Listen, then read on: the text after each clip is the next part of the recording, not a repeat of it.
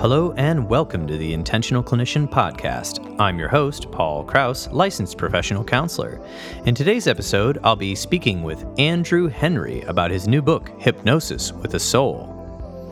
Andrew Henry was on the podcast before talking about his last book, The Gift An Unconscious Intuitive Mind. Both books are available right now on Apple Books on the online platform.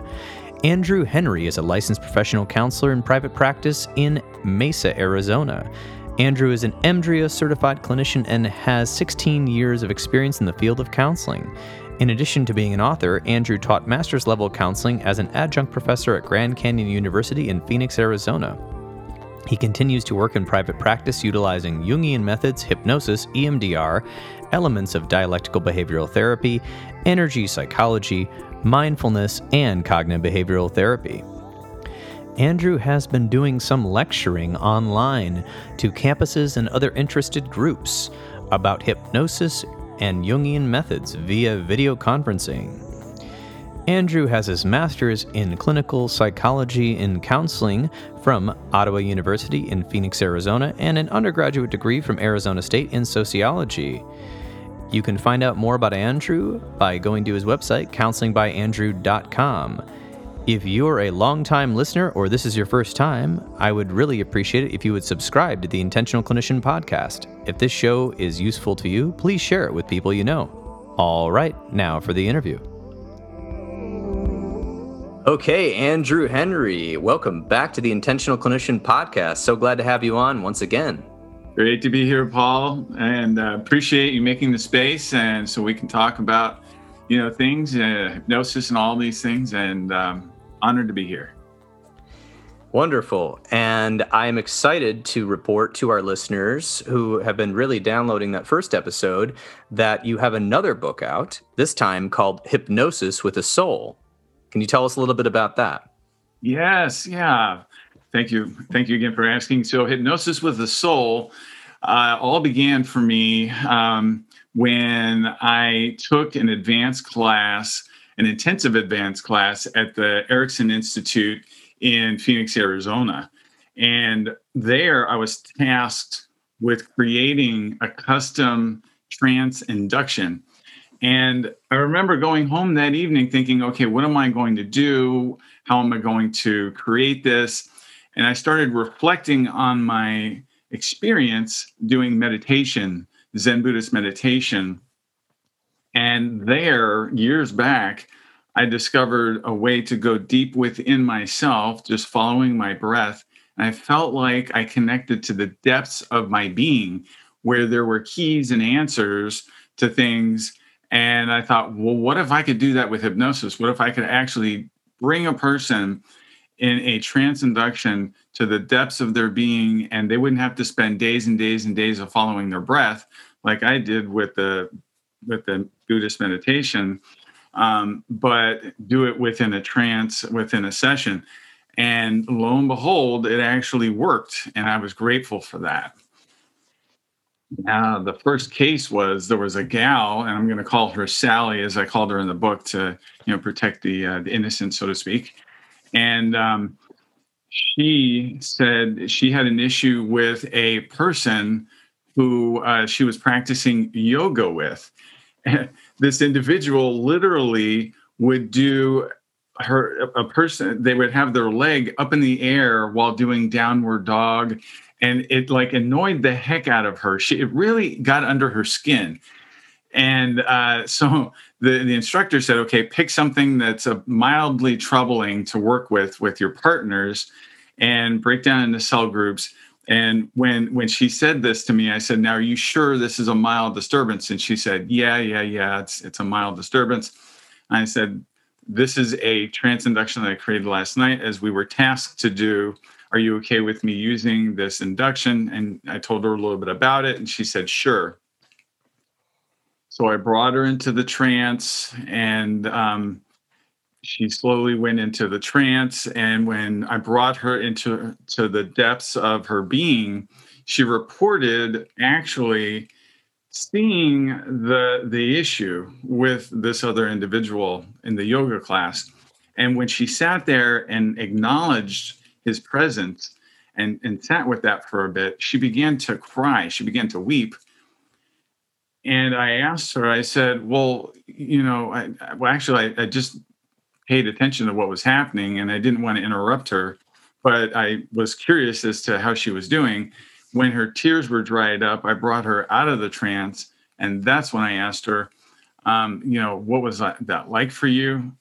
And I'll never forget her words. She said, He was me, or He is me. Actually, the words He is me.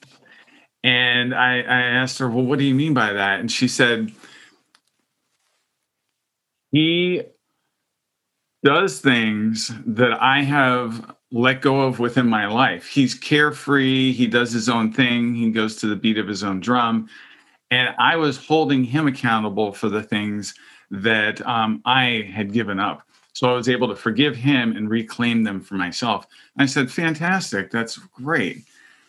And uh, so that was the the first um, the first trance induction with soul level hypnosis that I've done. Can you tell us a little bit more about what trance is for people that maybe don't know much about hypnosis?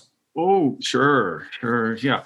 So trance, trance is a common word within hypnosis, and it it means into a very, very relaxed state where the person's unconscious mind begins to open up and uh, they begin to explore parts of them that are usually um, either not acknowledged or um, called upon or relied upon unless a person has um, experienced that uh, a few times themselves. Okay, so that's part of the hypnosis process. Yes. And so I know you've got a great deal of experience with mindfulness, with Jungian methods, and regular talk therapy. So, uh, how long have you been doing hypnosis?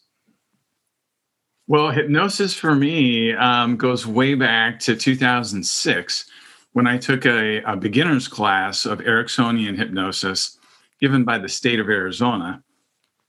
And uh, right then, I began to understand that trance was uh, for me at that time kind of difficult to achieve because I was told to stare at a penny and just stare at that penny. And then if I felt something, well, then maybe that would bring about a different feeling state.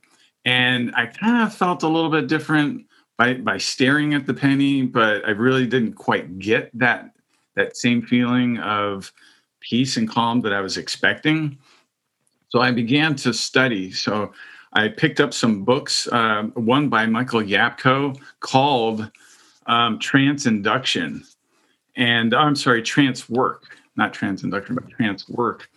And uh, Yapko, is a phenomenal hypnotherapist, and he works with the Erickson Institute and does a whole lot of groundbreaking and um, and foundational work directly some of it from Milton Erickson himself, and he's added his, his own concepts to it. Um, and then from there, that encouraged me to then take the advanced classes, and that kind of circles right back to where I was talking about within the book of creating the trance induction for soul level hypnosis. So I like so, it a lot. So, I mean, these are tried and true techniques. And I know that hypnosis has been studied a lot over the years and been proven to be effective. But I think because of stage shows and pop interpretations, people have basically kind of made fun of hypnosis and sort of thought that it was weird or scary or dangerous.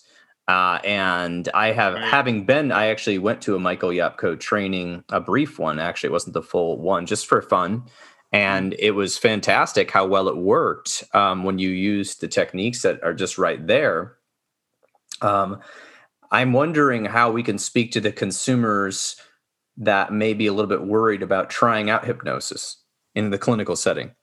Right. Right. Yeah. Yeah. You know it's it's interesting that you say that paul. You know the stage hypnosis and the the different ways uh, you know it's shown on tv occasionally.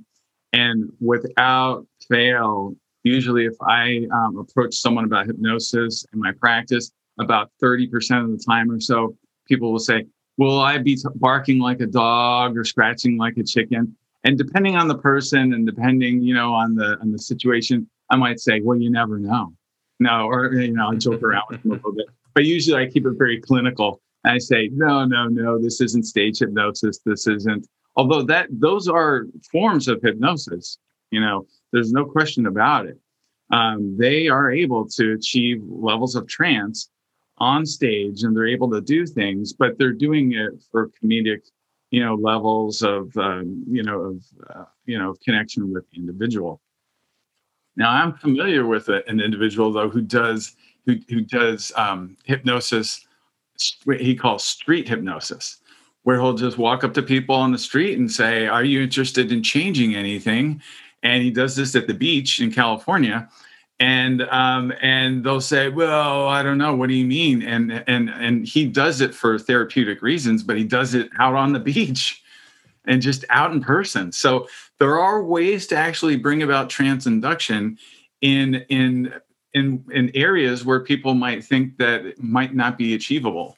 And, yes, that is uh, really in- quite interesting because um, I am not too well versed in all the research about hypnosis, but from what I'm understanding, a lot of the clinical hypnosis guides your mind into a state, a deep, relaxing state which allows you to get past a lot of the surface anxiety and ruminations, repetitive thought cycles, identity narrative problems, and then guides you once you're in that deep state to address something that you might find scary or difficult or something like that. And, and, other times it just actually helps you be more at peace. I mean, it can be whatever you want, I suppose, but when you're addressing something you want to change, it can actually bring you through like a, a visualization of changing it and that is so powerful to the brain because um, a lot of times our our thinking patterns and the way we actually imagine things is almost just as powerful as the actual action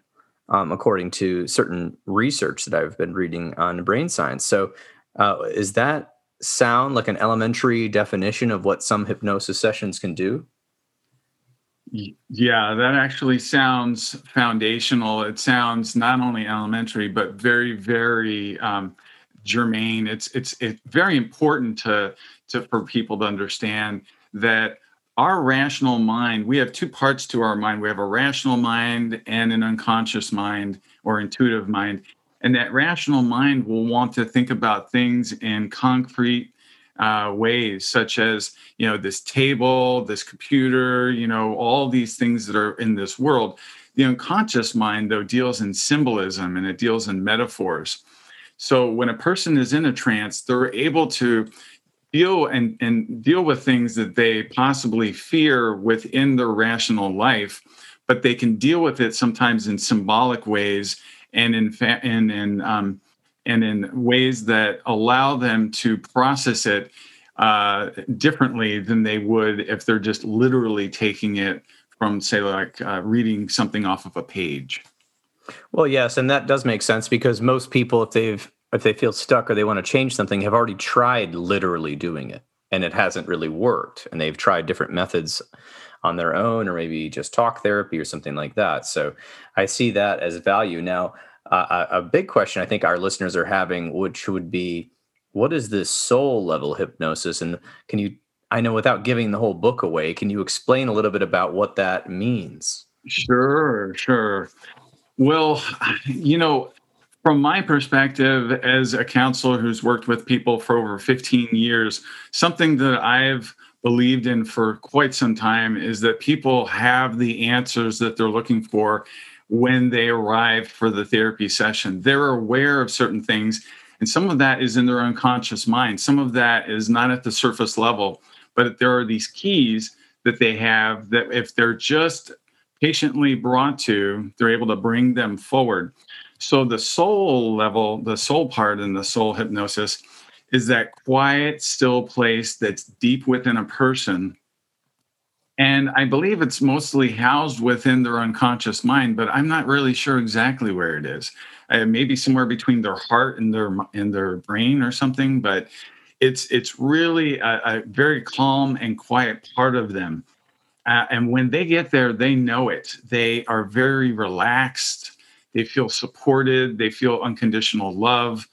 Now, occasionally, when I bring a person to their soul level, they they're very fearful. They they feel like they can't trust the experience. That's about one in about every 10 people that happens to. And so about 10%. And when when that happens, I I'm now aware that a person has begun to identify, or those people have begun to identify some traumatic event or something that was told to them very early in life as to being who they are and what they're about. So I'll ask them to float further back in time, um, possibly in a very deep trance into in utero, or possibly even before they were born, to to um, to see and to witness some kind of light or some kind of symbol from that calm place. And then I ask them to look through the lens of that calm space, that calm light, and, and look at their current issue that's at hand in their life. And literally, things begin to transform um, in, in that session. They begin to see and understand things of, about what they were faced with by being in that calm, deep place within themselves that's beneath that previously thought of of space of who they were.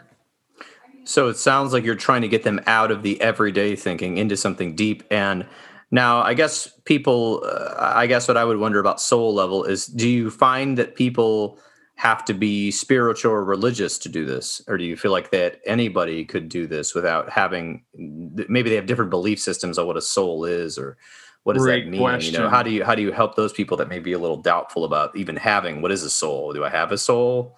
You know, that right. sort of thing. Great question. Yeah, I, um, you know, generally speaking, uh, people believe that um, they have a soul. Probably about eighty percent of the people that I've talked to believe that they're that they have a soul. They have some kind of deep place within them. Um, those who don't, um, I, I, you know, ask them, well, how do they conceive?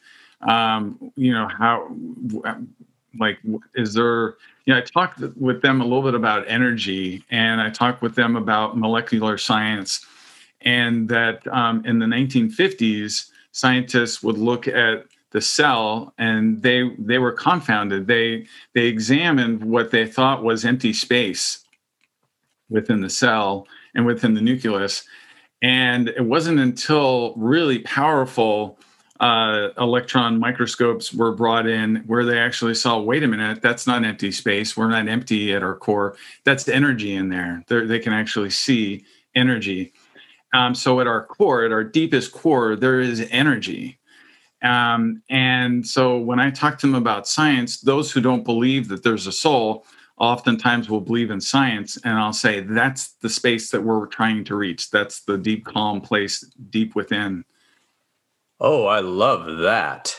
Um, I think that's so interesting. Yeah, because was it the the particle machine? Uh, the I'm going to totally butcher the name. The Higgs boson particle. Is that what we're talking about? I I think that's close. I think that that's either it or very close to it. I've heard it before. But oh, the, yes, the Higgs boson oh, particle. Yeah. So they're trying to find s- smaller and smaller and smaller and smaller particles, like subatoms and sub subatoms, and then they found quarks, which are t- which are basically appearing on our instruments as uh, basically appearing in two places almost simultaneously or moving and not being seen between. So, well, now you're getting into quantum physics and oh, quantum yes. science and quantum computing and quantum mechanics. I love that stuff. I love physics. I love, you know, quantum. Yeah, yeah, I mean, there you wonder, well, does a person's soul energy exist possibly in another, um, you know, strata or or part of a universe or something? That that's fascinating. I really, I haven't, you know, I haven't so, studied that to that extent. There's actually some fascinating um, interviews with scientists on this very subject who are remaining objective, I think, because they're trying to just present the evidence about what all this means and it's really hard to even understand what all this means because if you know if you've studied the size of the universe uh, you know that we're basically more smaller than ants So, uh, which is a little scary for most people. Uh, that's why we just prefer to be on the Earth, right? We don't want to really go off into space. Um, but there was some scientists that were talking all about string theory and all these things. So, so for the materialists, uh, uh, the existential materialists who believe everything's just sort of here it is, I don't know what it is, no spirituality, soul, it still works because we're talking about a deep energetic connection within you. And if you think about, um, and I'm not really sure if this is true, but your anxiety or depression as a pattern molecularly on a, on a very uh, a small level in your neurons below the neuron connection level is the mo- molecular level. And if your if your depression is circling and your anxiety is sparkling if you can get down to a still a more still level then you can access this. I mean that's just a it might be a stretch but i think we can say without being scientists that's a way to interpret what the scientists are saying um, there was this lady who writes all these books about quantum physics and spirituality and they're not religious, but they're just interested in the topic. And her name is Nancy Ellen Abrams. And I'm not really sure if I even what I even think of it, but it does go into a lot of her and her husband are PhD uh, quantum physicists, scientists in some university in California, and I, f- I find their their stuff quite intriguing. Um, so that being said, it sounds like w- you have the ability to help people get to what we can call a soul level or a deep hypnosis um, whether or not they are agnostic or spiritual or or uh, materialism uh, materialist. So it sounds like this could be for anybody, and I guess I'd like to know um, what are some examples of people coming to you that maybe have tried other therapies or other things where they they find that they really want to try hypnosis as a as a new approach, and why why would they do that? Yeah, fascinating. So, um, so people who have tried other approaches, generally speaking, um, have either been um, too uh, brought into the experience of what was happening to them.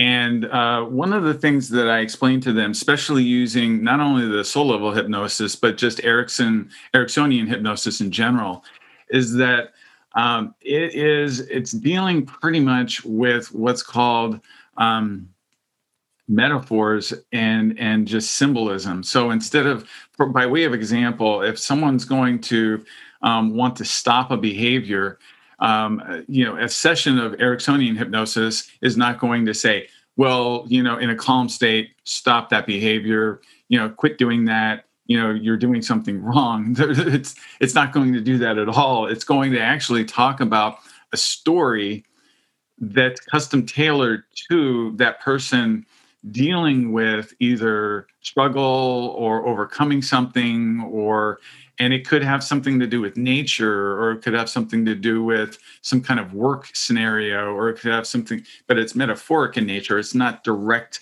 hypnosis it's indirect hypnosis. And so that level uh, i think that would help people understand that this is customized to them.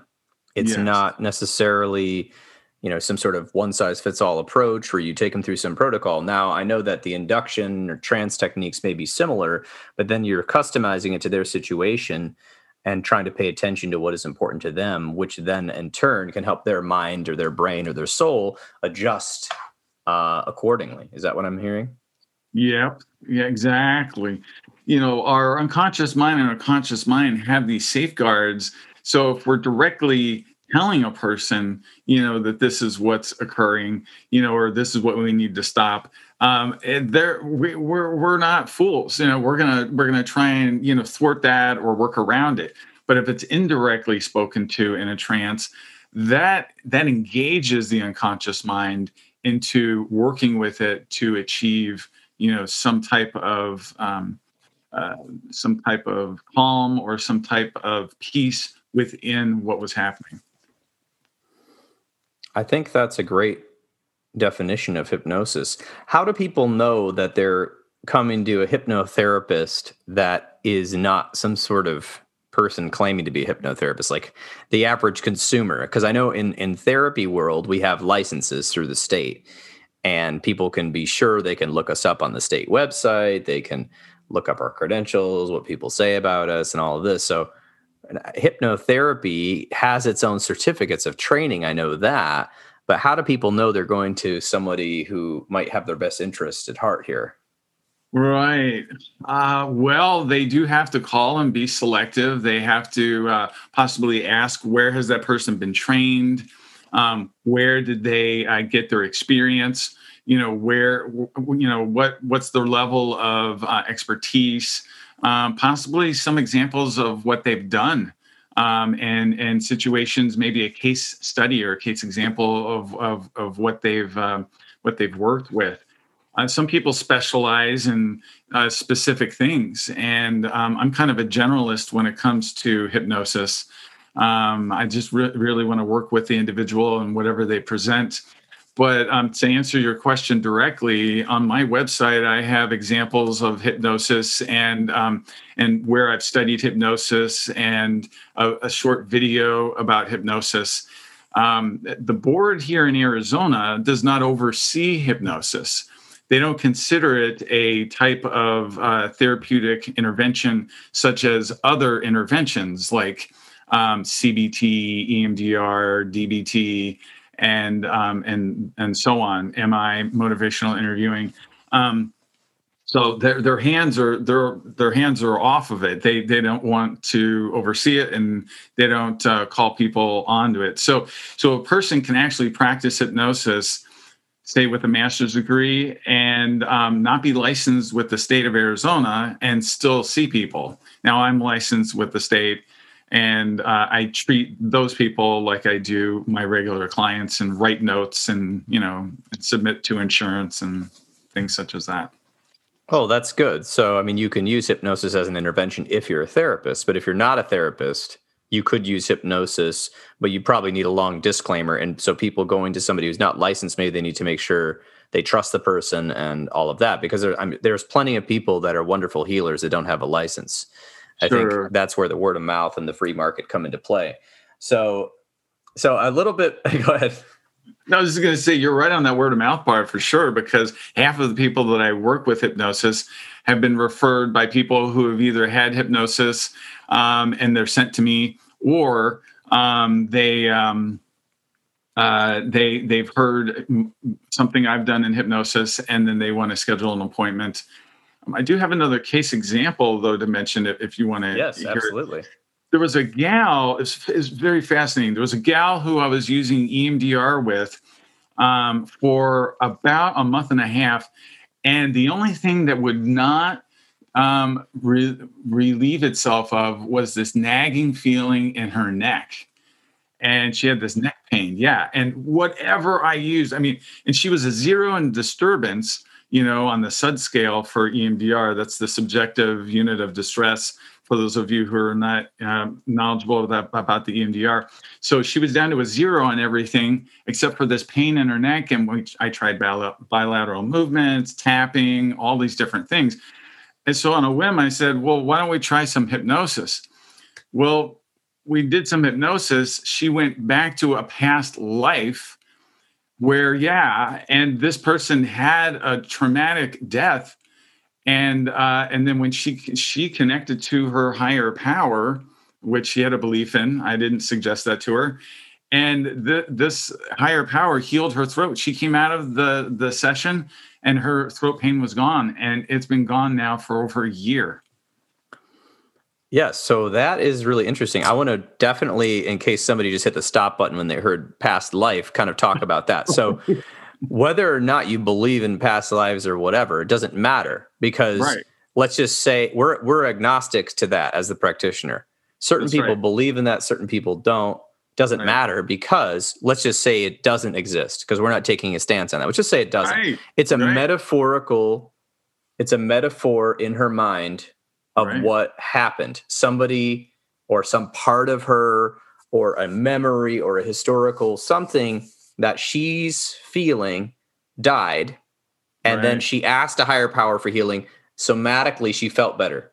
Uh-huh. We don't know what's happening there. We can know through brain science that placebo works half the mostly way better than drugs. We know this.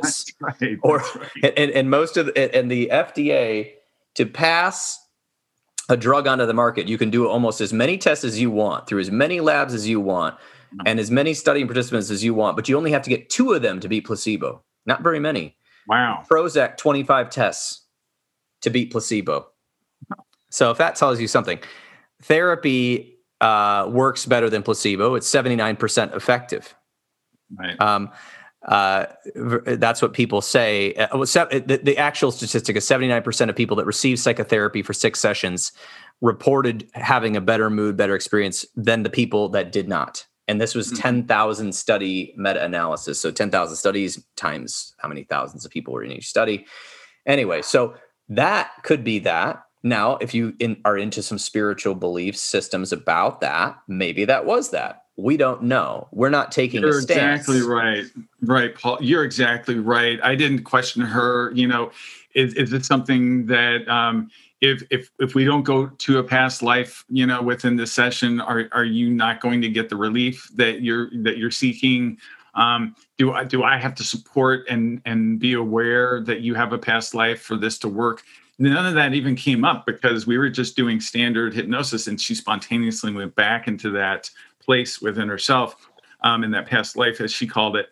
So um, yeah, it's fascinating. It's it's it's it's a wonderful world to to to be with when you're working with these folks because they're bringing into the session themselves and i'm not here to regulate them i'm not here to tell them no that's not right or this is the, what you need to do or this is what you have to do sure in my expertise i could give advice you know clinical advice if needed i'd rather have that person reach within themselves to arrive at how to best move forward and that's what she was doing and i, I applaud her for it that's wonderful. And then also just speaking of the somatic feeling that she got where she was feeling right. like her neck was healed. Um, Dr. John Sarno, who's a medical doctor, MD out of New York, uh, he written, wrote many, many books about essentially what he saw as you know people having phantom uh, having back pain knee pain neck pain when the mris did not really show any problems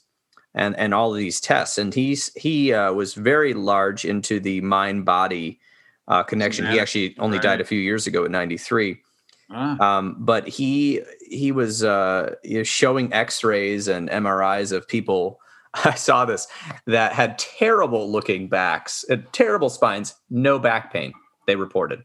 Other wow. people, perfect looking spines, back pain, back pain, back pain. So what we've learned from psychology and neurobiology and um, all of these different fields is that a, a lot of, a, lot of pain is somatic and we and we don't mm-hmm. f- fully know why every some people feel that pain and hang out of that pain and other people don't now there's yeah. real pain too there's structural pain there's issues with that right oh, sure. but we're talking about when all of the science and all the tests are indicating there doesn't seem to be anything wrong on our end Mm-hmm. It's definitely nerve pain. There's definitely nerves saying ouch, right? But those nerves may be programmed to say ouch because of something mentally, because mind body are connected. We, we, we used to treat them as different.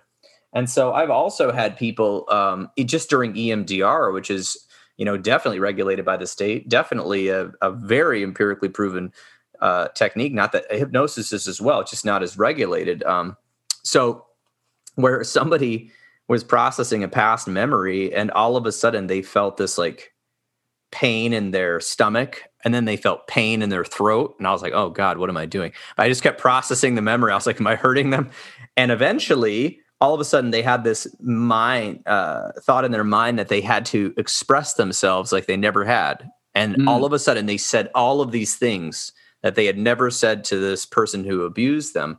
And they said them wow. in my office and they opened up their eyes and while we were doing uh, fantastic. like an empty chair kind in, of Evo, right. I didn't even mean to do that. Like right. I was I didn't even mean to do gestalt. and they said that during the memory processing, because we had done many sessions on this really bad memory because they had intrusive thoughts about it, that mm-hmm. they felt this thing in their stomach, and they felt this thing in their chest, and they felt this thing in their throat, and all of a sudden all these words came out. And I had ne- and this person, if you met them, they seem like that personality type that's super docile. Um, you know, they can't say no. They're a pleaser.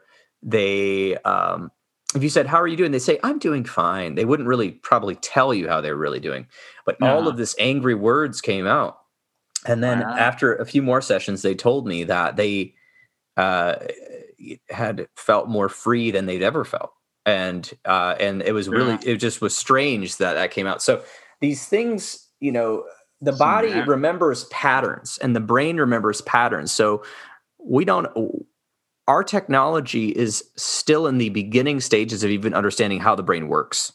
I mean, mm-hmm. we might know the areas, we may know where the memory centers are, but we still don't know how this thing works. And then the brain is spread throughout your body, throughout your nervous system. That's all part of your brain.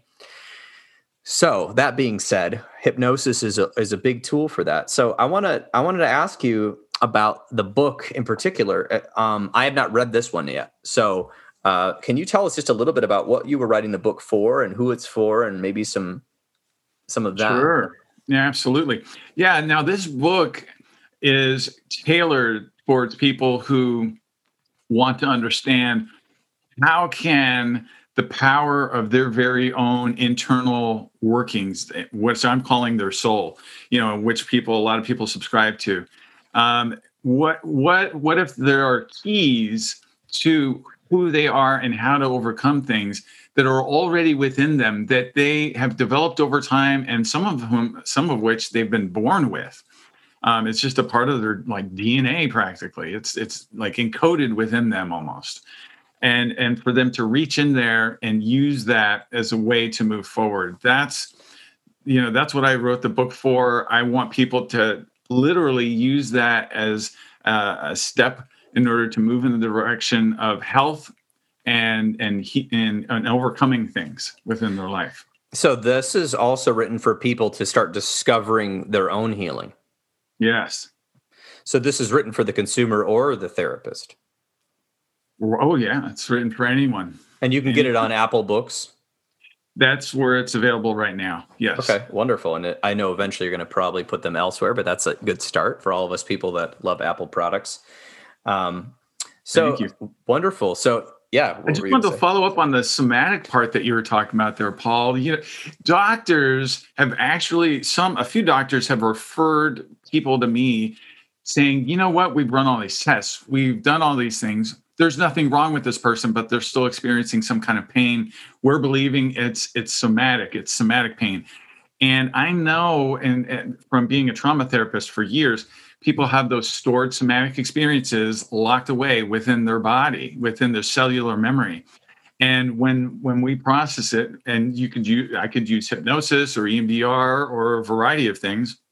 One of which, one of which I'd like to also talk about today, a different one that's couched in Jungian uh, work. Okay, um, if there's time. And um, so, right on. So the it's fascinating because there are ways to release that. It's almost like the body is saying, "Pay attention to me and listen to me." And once a person has heard what that part of the body is trying to say, oftentimes there's relief. Oftentimes it's released it just needs to be acknowledged and validated. So, yeah, that is um, a thing that's been emerging in popular med- in uh, integrative medicine for sure, and also in Ayurvedic medicine and Chinese medicine, which is that symptoms are not something to be whacked over the head with a medication.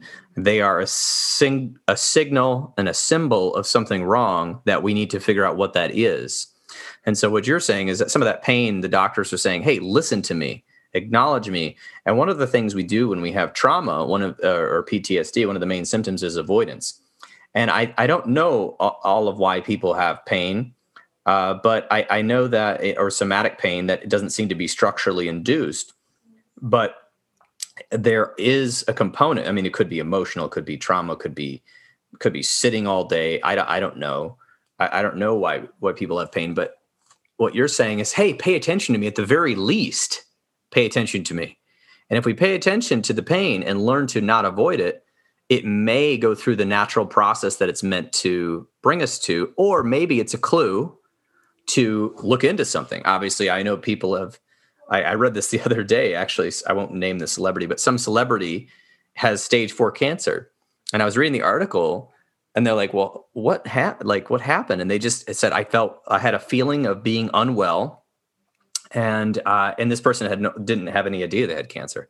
I had a feeling of being unwell and something else. Like I, I felt odd, I felt off, and I went into the hospital. I just felt like something was wrong, and maybe they've been ignoring it. Maybe they, you know, obviously they're in stage four. They probably had some sig- signals and signs before that, but uh, and all of a sudden they go in there, and sure enough, they've got stage four cancer that they're now being treated for. Thank goodness they listened, because if they hadn't listened, they might have passed away.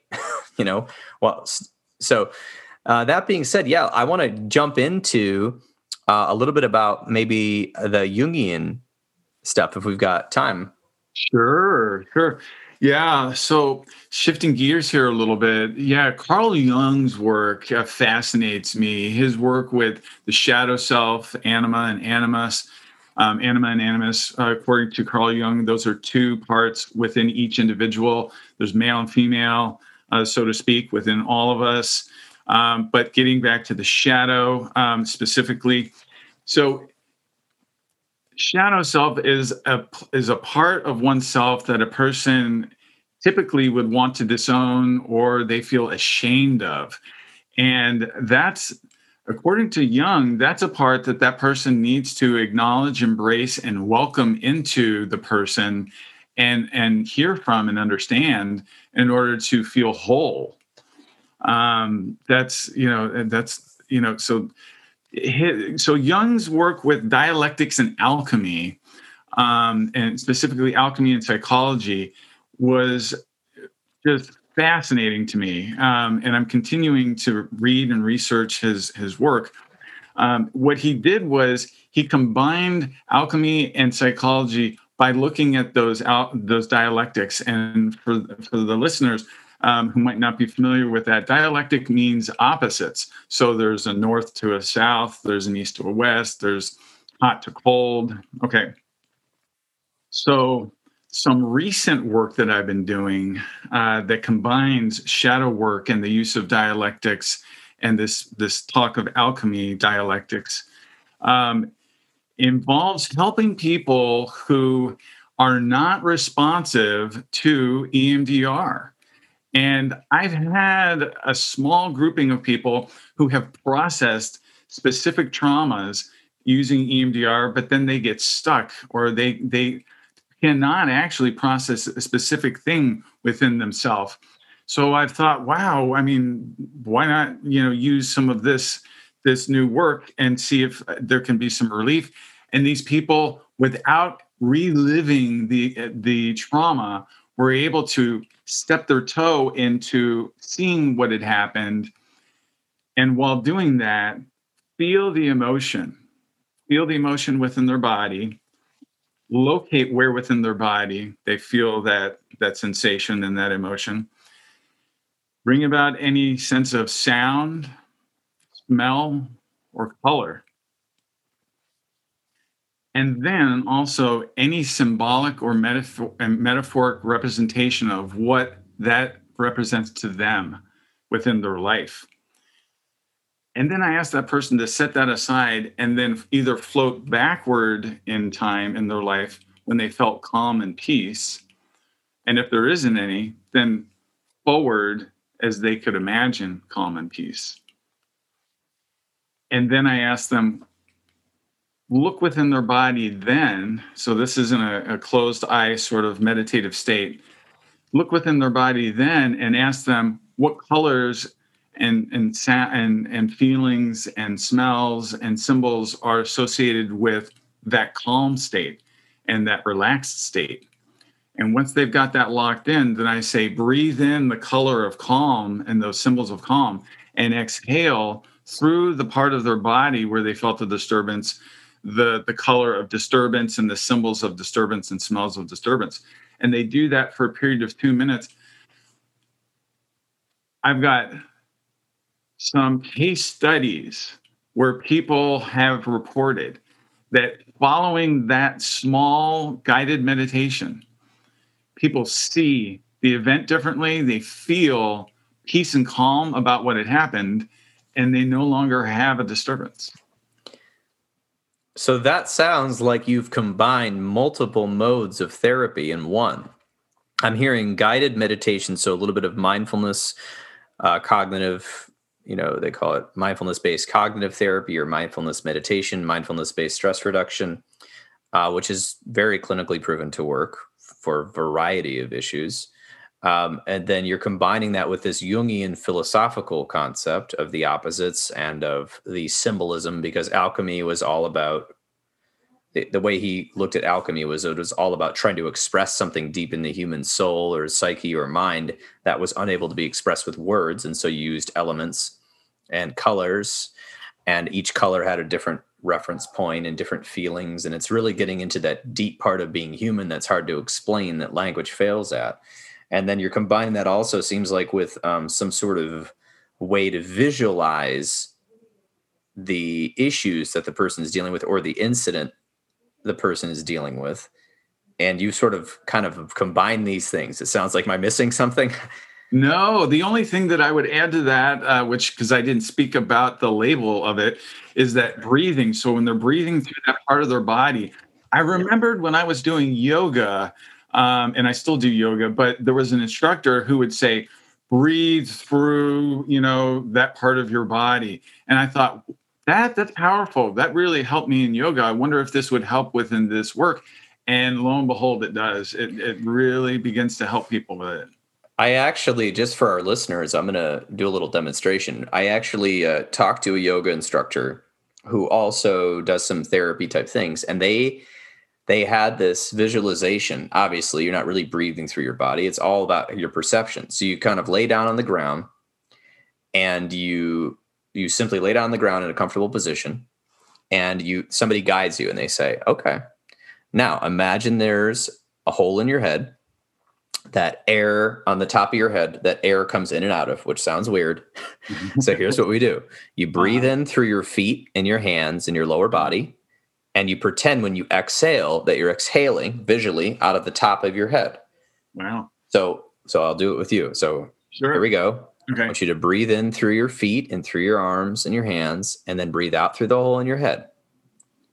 Now, I want you to breathe in through the hole in your head, and I want you to breathe out through your feet and your arms. Now, I want you to breathe oh. in through your feet and your hands out through the hole in the head. And one more time, in through the hole in your head and out through the feet and your arms. And they kept going with that. And then there was also like a lake in your sort of stomach area and ah. mountains and kind of visualizing it. But that that breathing, just that simple idea. It yeah. was calming. It helped me. It, it made me feel like I was directing my breathing in some way. Versus sometimes when say people say just focus on your breath, it's kind of like, okay, am I breathing right?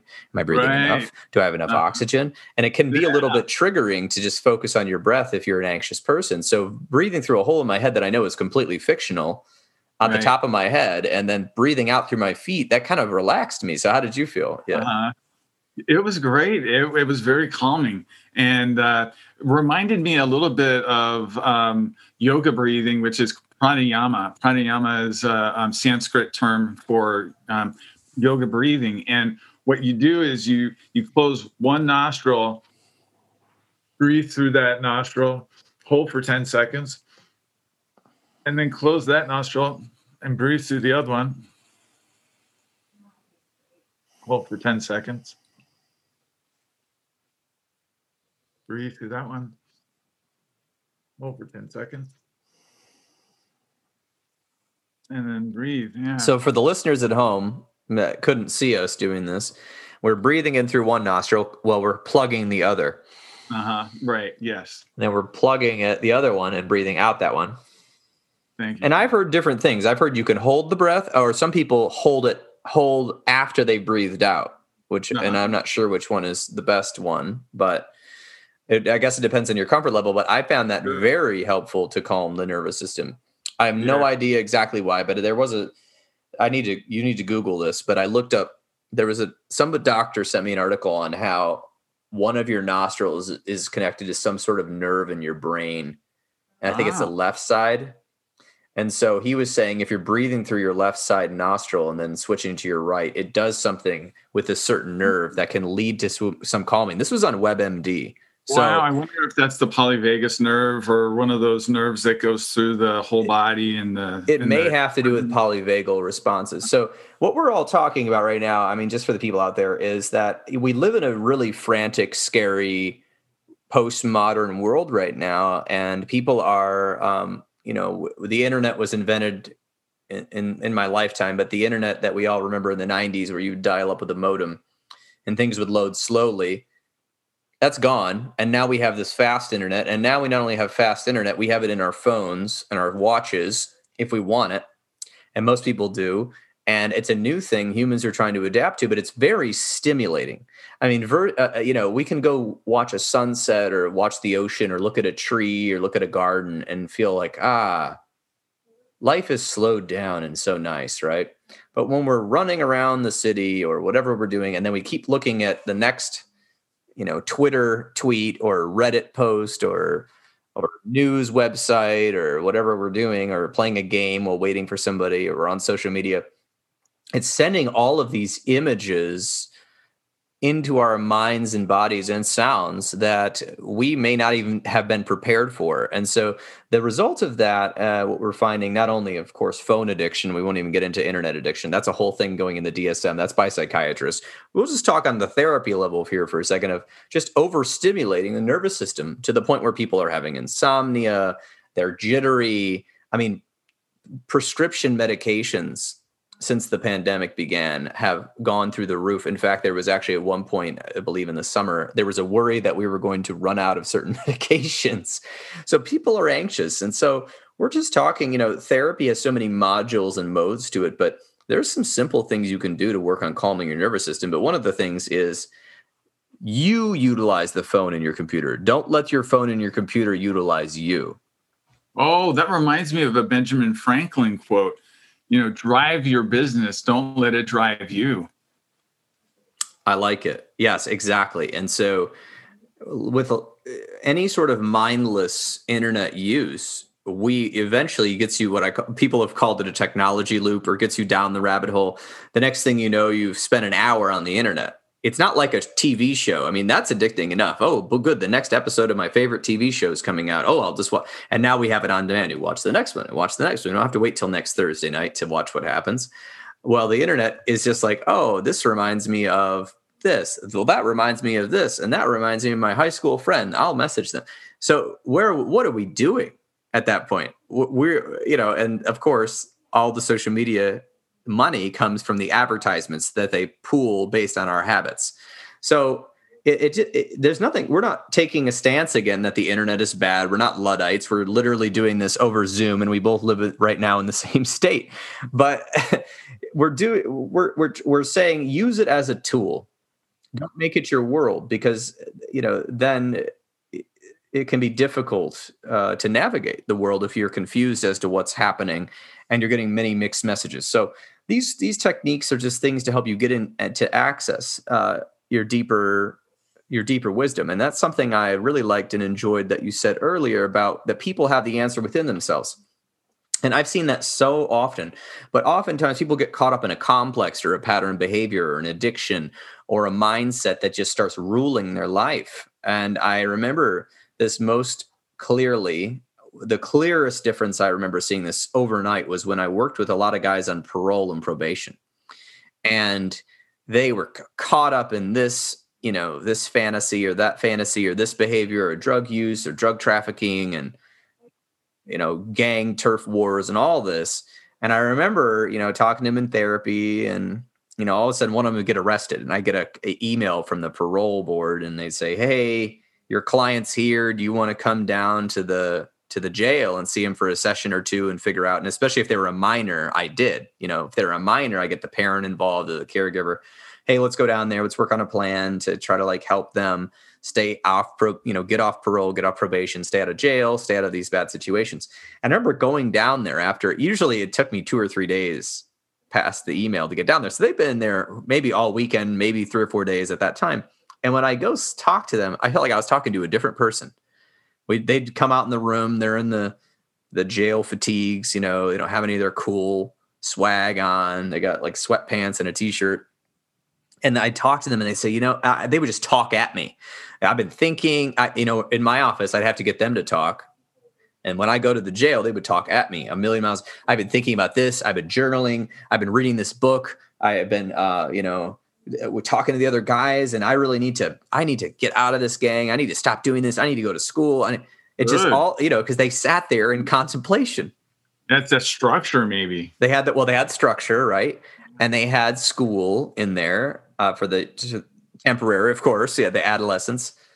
But a lot of them had a lot of time by themselves too because when you first get into parole and probation if you're a juvenile they put you on this system where when you're first there you have to go to bed at like 6 p.m and the better behavior you have the later you can stay up. And if you stay up past a certain time you can watch a movie with everybody. And stuff like that right? And but otherwise you just have to go to school work out eat and go to bed and then if you have the better and better behavior, the longer longer you get to stay up, the more privileges you get. You can go outside to this like area where it's you know walls and everything. So they had this time inside. So there's an example right there. They had the answer within themselves. But if you had asked them that same question two weeks before when they were out and they had all their friends around and they came into my office, they'd tell me, "Wow, that's a I'm not doing that. That's stupid. Whatever." Doing the right thing. I, I'm not going to school. My mom's wrong and then they had that time. So we're just we're trying to prevent that situation by just hey come come meet us for an hour. We'll do some exercises. We're not trying to push an agenda. We we don't have an agenda. Obviously we don't want people to kill other people. I think most therapists are anti-violence but we're we're trying to just help you live your life however that means no matter your belief system. And we're belief systems are only so valuable. Um, exactly. action is everything. What's that exactly. Yeah. Making a choice to make a change, you know, and sometimes change can be uncomfortable. Sometimes change can take a, a place where a person looks within themselves, like Paul's talking about here, like we, what we've been talking about. And, and that can be helpful. That can be useful. You know, think about, you know, communication with other people. How well are you doing with other people? Are you at peace with others that are within your life? And I mean, if not, there there's there's there are ways to help you with that. There are ways to you know to to deal with um, that that block or that lack. Um, and and and to experience freedom and to experience good flow within life. And freedom is actually being able to make choices that you want versus yeah. feeling compelled to make choices that you're not really sure about and all of that. So that's kind of one of the definitions of freedom. Uh, I want to know a little bit about um, the before we. I wanted to ask you about the mindfulness coaching, but oh. um, I, I, you know, we're in the middle of a pandemic. You know, we're I, apparently we're just starting the wave of immunizations, and again, people can do it if they want, and not if they don't. It's not our issue. But for safety concerns in your situation, I know you've been doing a lot of remote work. Um, as have a lot of therapists, right? Because we sit in a room with somebody pretty much closer than usually five feet apart. We're breathing the same air, you know, and uh, based on the fact that uh, this is a dangerous time uh, for your immune system, a lot of people are choosing to go remote. So, uh, what are people's options right now if they want to do some of this hypnosis or some of this medit um, guided uh, meditations and things like that? Yeah. Uh, well, they can call me. They can reach out to me, and uh, and, and if they're within the state of Arizona, because I only have a um, you know location here, but in general, if people who are outside the state, you know, look look for people who are either practicing hypnosis or offering you know like guided meditation and what you asked about recently paul the mindfulness coaching that that can be very helpful um, there, there are people who literally are listeners. They they sit and they they offer unconditional positive regard and they're not interested in judging people. They just want to bear witness and listen to what that person has to say. We all have a story to tell and we have things that we want to speak and and and speak of and and that's also another part of counseling so the mindfulness coaching that i offer the mindfulness part of it is the one of the four pillars of dbt i've studied dialectic behavioral therapy and um, specifically the states of mind part of mindfulness So it's it says that we have two parts to our mind. We have an emotional mind and we have a rational mind. And the rational mind deals with numbers and facts and figures. The emotional mind deals with feeling states like happiness, sadness, um, fatigue, or anger, or something such as that.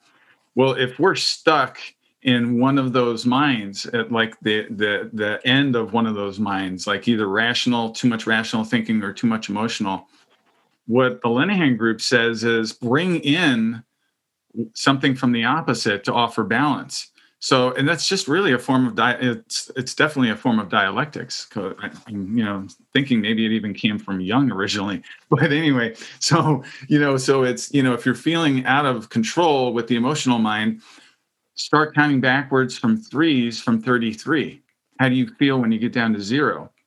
Start looking around your room and identifying all the colors that are within your room usually what that person's thinking about doesn't exist outside these four walls anyway. So if that person can anchor themselves within this present moment, that might lessen the disturbance.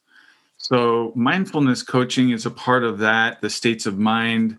Um, you know, I um, I also bring in uh, mindfulness from the uh, the Buddhist monk Thich Nhat Hanh, uh, Thich Nhat was a fantastic uh, and prolific writer.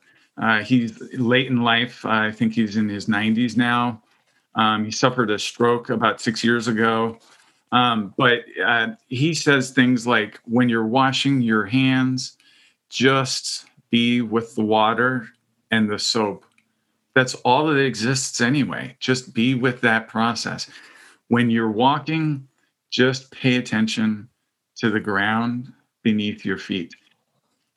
And Paul, you're right. In times like this, when we're plagued by all these different worries and concerns and the pandemic itself, right? When we bring ourselves into these calmer places by focusing on what it is that we can do to, you know, just with the water and the soap or just walking, that helps us disconnect from all of the intense worry. It doesn't say, you know that you don't have to safeguard yourself. No no. Go ahead and safeguard yourself if you're walking or what if you're meeting with people. But you know but pay attention to just the small steps of going you know just with the present moment. And so that's what we call a practice because some people say well i did that yesterday and i didn't feel any better. So we have to do practice just like sports or writing or music or actually when you were a baby walking was a practice um, but we have to practice this stuff. And the more you practice it, there are unending articles and studies on mindfulness, meditation, mindfulness action, mindfulness states of mind, these skills. There are unending studies on DBT skills as showing how effective they are when you practice them because we're retraining our mind to get out of this mode it's in.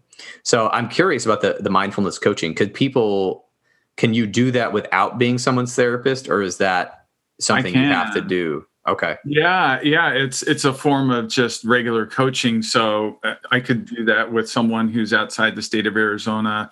I, I don't do it under my license i just do it as a mindfulness coach. And um, Oh, please go ahead. So in that situation, the person is basically just learning from you. There's not really there's no therapy going on, and so you're just teaching them the principles, practicing it with them, and then just seeing how it goes. I like that. So that's really good for our listeners because we do have listeners all over the world. Um, if they want to try the mindfulness coaching, um, do you have any number of sessions that you recommend for that? I recommend uh, at least one session to kind of get a person's feet wet with it. And if they feel like that's beneficial, somewhere between two and three um, total. If a person is interested in ongoing um, meditative type of sessions where we're just doing um, meditation uh, as a group or one on one, that could be scheduled uh, regularly, say like once a month or once every other week or once a quarter. Um, uh, studies have shown that uh, meditation helps calm you know the the the uh, the nervous system helps bring down the nervous system anxiety and uh, helps regulate depression and helps grow um, gray matter. In one study showed it helps actually in the uh, brain. The brain. Mm-hmm. Yes. Thank you. I'm glad that you said that. Someone might wonder, gray matter where in my refrigerator? so, so that being said, um, you know, one thing I remember um, from Michael Yapko, speaking of him bringing up again, just for hypnosis or even these mindfulness coaching sessions, not that somebody would able ever publish this, but have you ever allowed clients to record you doing a meditation or something like that so that they could listen I to have. it later? Okay. Uh, yes, I, I have, and I welcome it. I just ask that the person ask me first, so you know that there's that transparency for both of us. But um, oh, for sure, I encourage it because that's that person's session. That's that that person can replay it. They can benefit from that uh, in the future. Yes, and uh, one thing I, I liked about Michael Yapko is that at some point in his career, he just started saying to people, unless you tell me no, I'm going to record every session and upload it to a portal for you to listen to, which I thought was so cool. It's like right. your own personal thing. He just said, don't, his only thing was don't broadcast it, which is fair enough. Yeah. You know, it's your personal therapy. Um, but I was, I was just impressed by that, that he did that. And it, and it was recently, I, I worked with a client who was in a quite a difficult state of a change, let's say and I was I did some um, EMDR with them. I did some meditation stuff, mindfulness meditation stuff with them. I did some guided visualizations. I did some relaxations and just talk therapy. And they said, "Listen, this is so helpful to me. Can I please start recording our sessions with my phone?" I said, "Sure." So we just recorded. He said even the talk sessions were useful to him because I was I mean, I guess I don't know what I was doing. I was just being supportive and but I was telling him truths because he was in such a difficult state at the time that he was unable to tell himself truths about himself. And I knew him because I had t- known him a while before the crisis. So I was just trying to reinforce positive things about him and his his life.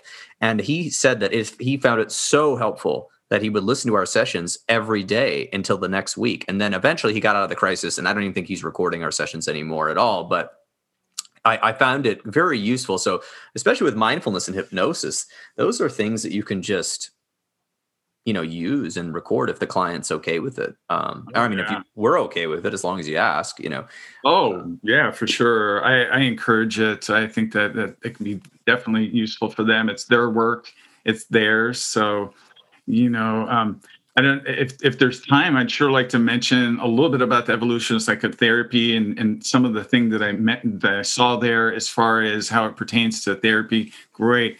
So um, one of their overriding um, messages was what I thought was interesting, and as, as a summation of attending most of their um, of their courses there, um, is a term that I've created, but it's from their work. It's called measurable hope so we're to offer hope to people, but not just hope and we hope that someone gets there, but actually quantifiably measurable steps and a path towards getting to, you know, help and to get a person through uh, what they're faced with. And what I really like about that is that um, it, it, that it speaks to like a Rogerian kind of hope, where you know a person's best foot is is put forward, and there's this you know unconditional positive regard um, at, at helping that person achieve their goals so measurable hope and I, my my take on that because I actually did attend some of the evolution of psychotherapy conference this year online, and I'm signed up to go in person next year um, in December. I'm really hoping that the world will be open enough at that point to actually go because I signed up. Um, but what I, what I'm projecting onto that is measurable, meaning we know this works. Not every therapy is best for every person. Just like not every food is best for every person, not every Tempur-Pedic mattress is best for every back style. But we know this works. So it's a matter of you, you don't have to believe in it. You just have to know that measurably with our measurements and with all the studies that have ever been done in psychotherapy, it works. You might have to find the right therapist, you might have to find the right method. Yeah, just like I might have to find the right repair shop to repair my bumper on my car. I'm not right. taking that to the oil change guys. Okay. Yeah. So yeah, just like your car doesn't. Yeah. Right, go ahead. I was just going to say, just like your car doesn't get repaired unless you drive it to the repair shop to have the oil changed or to have the tires rotated. Therapy doesn't exist unless that person is willing to schedule the session to come in and there's that meeting place between the therapist and the and the client to work on these goals and to get it done. But it you know i mean it, can it be there are helpful things that can be done outside of therapy but within the session that's where like there's a symbiotic you know nature between the the person who's receiving the therapy and the therapist to help them. And and it's that coming together of you know of thought and ideas to move forward. Absolutely. And as a therapist, I try to remove all the mystery and and all this old school ego based therapy stuff from like the last from like 1920 when therapists would like sit on their couch and smoke a pipe and they were mostly doctors at the time. And then they were doing all the therapy psychiatrists were and they'd be on the couch and it's free associating and they'd tell you what they thought or I mean we're getting rid of that okay uh, any therapist who's who's still kind of talking down to you you don't need to go to um, right. Find a therapist that tells you what we're doing, tells you what they're doing, and also sets goals with you. Mm-hmm. And and we know what we're working on. And then micro goals. What is our goal this session? What do we want to focus on? What has been plaguing you the worst, or what is the biggest thing you want to gain? It's not rocket science to focus on what are the goals. Anyway, go ahead. Exactly. And how do you rate this session? How well did it go? Did it meet your mark? Did it meet your needs? Yeah. And now we're getting into the work of Scott Miller, and uh, his institute. But yes, therapists, we don't need to have a fragile ego. We we do not know what's best. We can't read minds. We don't know. So we asking the client, is this was this helpful today? What would be better? I I try to do that. I'm not saying I'm some sort of perfect saint, but uh, you you can do the worksheets so you make sure you do every time with Scott Miller's worksheets or the session outcome rating scale is what we're talking about. It's all free on the internet and uh, session rating scales and outcome rating scales. And I did that actually for a few years where I actually gave almost all my clients those sheets to fill out and I would learn from them. But but even even if you don't give them the sheet, you can ask them, what what do you feel like we didn't cover? What could I do better? What was the best part of the session for you? What was the worst part of the session for you? Um, what do you feel like you gained from this? What do you feel like you're lacking from this meeting? And that doesn't take much as a therapist because we might have all the skills but I don't know exactly which ones to apply. And then I don't know exactly which ones actually felt like it worked on the person. Now I know they're all working at some level, but it's like somebody comes in, they're like, I want a paint job. And I'm like, oh, good, I'm a car painter. Sweet. I'll paint your car. And they're like, okay, sweet, bye. I don't, I didn't say what color, what kind of glossiness, when do you want it, how much are you willing to spend? I'm not, I, I need to get in the nitty gritty. So measurable hope for me knows we know this works. Now, if you're willing to participate that's the barrier and that is a barrier for some people they're afraid they don't want to tell you the, the full story they don't want to tell you the truth they're afraid of what they might find and that's a symptom or that's that's a difficulty they're going through but if you let go and you can trust and you find a trustworthy therapist that you believe in and that you and that is trained and is is mindful and and they're not going to be some perfect deity but is doing the work themselves tries to at least practice what they preach on some level, you're going to have the gains. You're going to have the measurable hope. You're not even just going to need hope anymore. You're going to have actual change. Right. Exactly. Yeah, if someone shows up to me and you know within my practice and I'm and I mentioned to them something about the soul level hypnosis, if they're like, you know, I'm really not that that's not for me, I don't continue to talk about that. I'll move on to another form of therapy.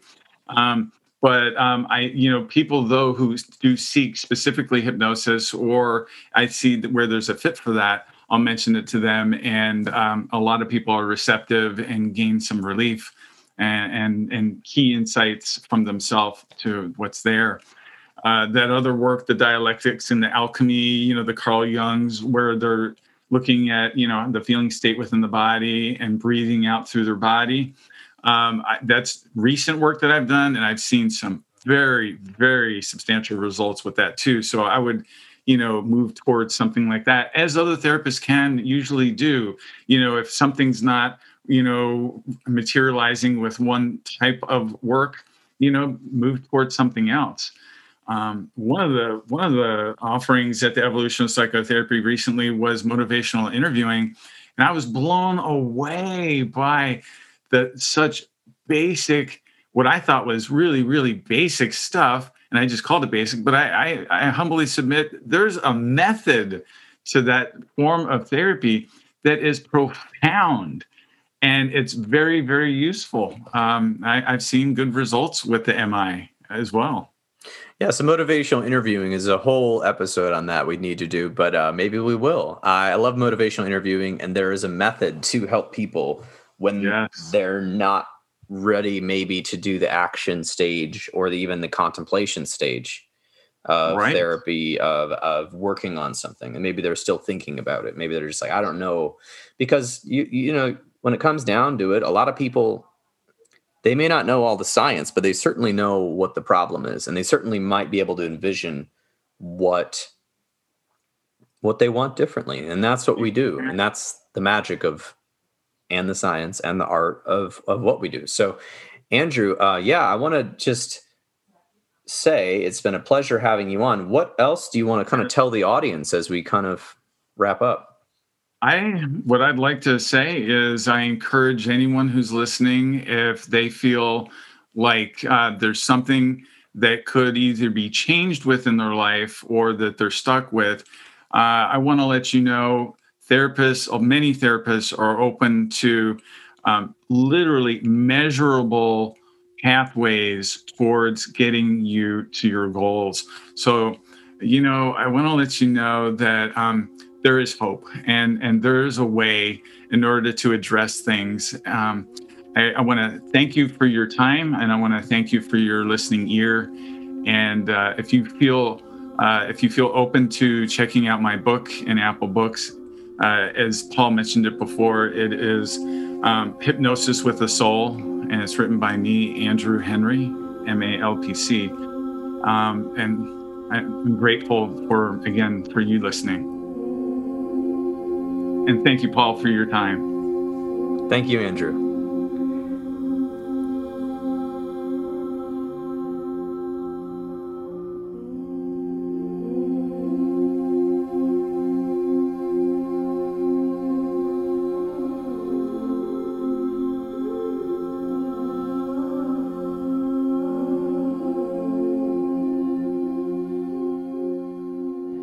And there you have it. This has been another episode of the Intentional Clinician podcast. Until next time, I'm wishing you all a safe and peaceful week. I really enjoyed my conversation with Andrew Henry about hypnosis and obviously many other topics. Check out his book if you like. The link is in the show notes. If you are looking for an EMDR International Association consultant, I am now an EMDRIA consultant in training and am providing 15 of the 20 hours needed to become an EMDRIA certified therapist. My group has begun and we are meeting on Wednesdays online. For details, check out counselingsupervisorgr.com or healthforlifegr.com or just send me an email. If you are in need of counseling, do not hesitate to make an appointment with a local counselor in your area.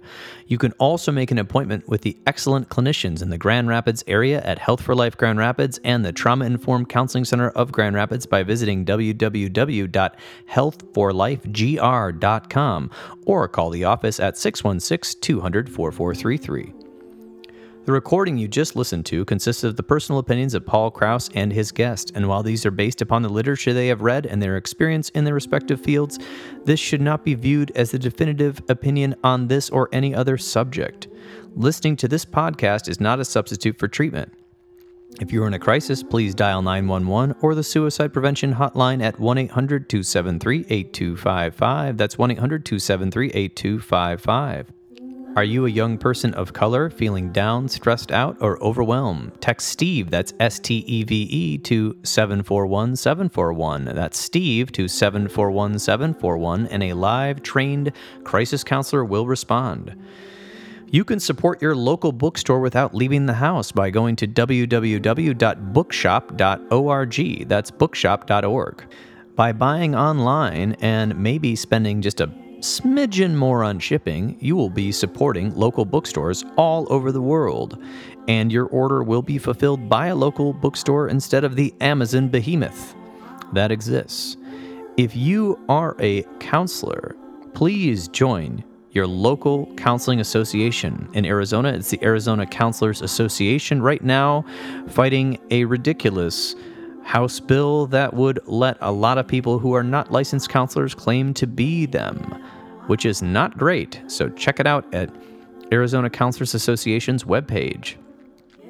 In Michigan, we have the Michigan Mental Health Counselors Association, and they are working to increase the availability of quality mental health services statewide, increasing education, promoting best practices, and working to keep licensed professional counselors and other professionals accessible by the public. Remember, we are in a pandemic, and if you need to see someone online, you just have to make sure they are licensed in your state at Health for Life Grand Rapids and the Trauma Informed Counseling Center of Grand Rapids, you can actually see the counselors online if you live in the state of Michigan. Thank you again for listening. This has been Paul Krauss with another episode of the Intentional Clinician Podcast.